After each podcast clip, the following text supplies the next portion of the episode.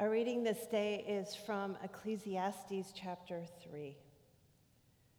For everything there is a season and a time for every matter under heaven a time to be born and a time to die, a time to plant and a time to pluck up what is planted, a time to kill and a time to heal, a time to break down and a time to build up a time to weep and a time to laugh, a time to mourn and a time to dance, a time to throw away stones and a time to gather stones together, a time to embrace and a time to refrain from embracing, a time to seek and a time to lose, a time to keep and a time to throw away, a time to tear and a time to sew, a time to keep silence and a time to speak a time to love and a time to hate, a time for war and a time for peace.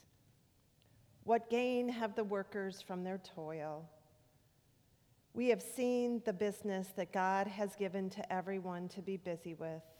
He has made everything suitable for its time. Moreover, He has put a sense of the past and a future into their minds. They cannot find out what God has done from the beginning to the end the Word of God. Thanks be to God.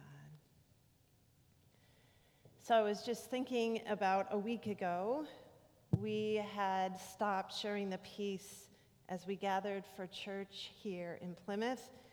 And I commented about the multiple times that us as pastors would sanitize our hands before we touch communion bread. Four days later, we made the unprecedented decision not to meet in person for worship. So here I am preaching on Facebook Live for the very first time. The coffee pots are empty, the copiers are quiet. I was able to park in visitor parking this morning. I'm washing my hands like Dr. Oz instructs, going like this so we can make sure that we get our fingertips and the heel of our hands and finding the song that we need to sing in our minds so we wash for 20 seconds or more.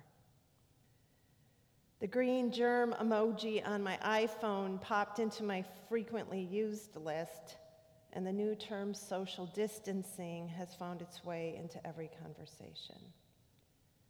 Worry is keeping small business owners up at night, along with healthcare workers and any one of us whose life depends on an interacting community.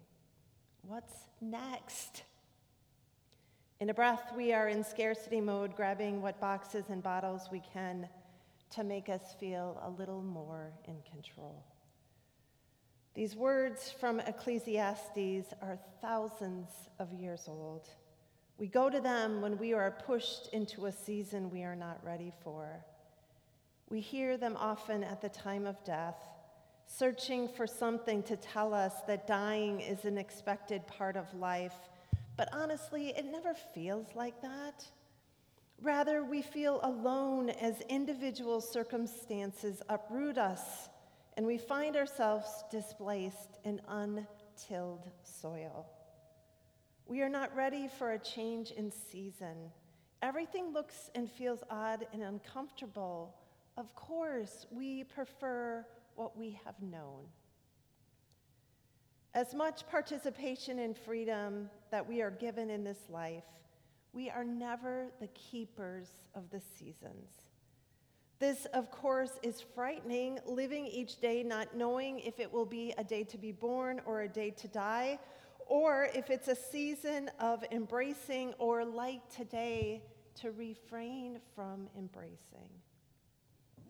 These ancient words don't give us answers, but they do speak into the mystery and the marvel of this life, and that somehow these interruptions and abrupt changes are matters of heaven.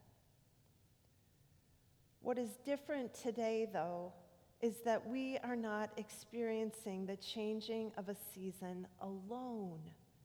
The man behind me in the checkout line at Target had the same thing on his mind as I did.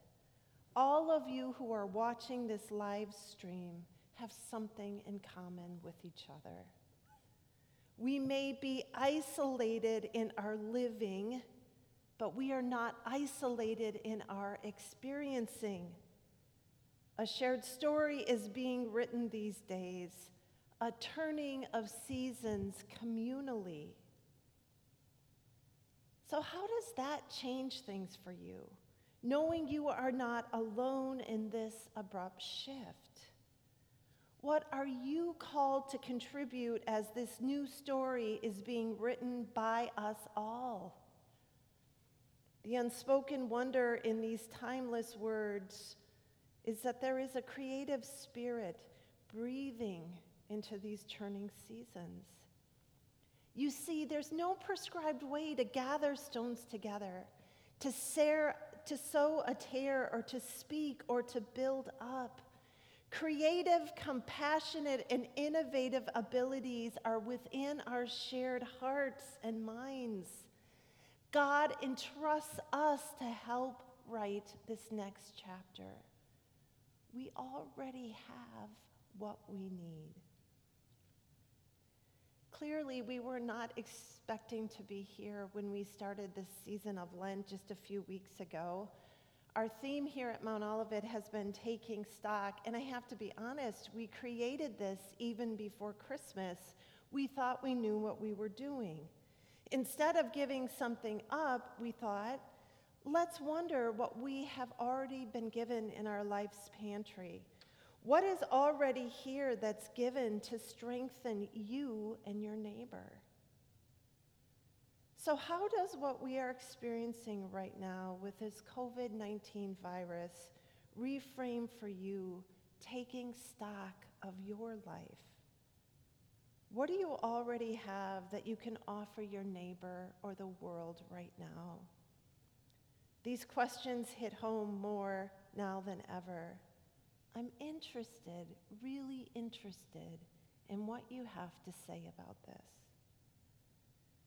Because if we really hear and trust these deep rooted words in Ecclesiastes, then we don't need to panic. To everything, there is a season and a time for every matter under heaven. What have you already been given to guide you now? What stone will you gather and offer to build up the pile? What do you have that you can offer someone else? What is it you will share with them? We are experiencing this season together.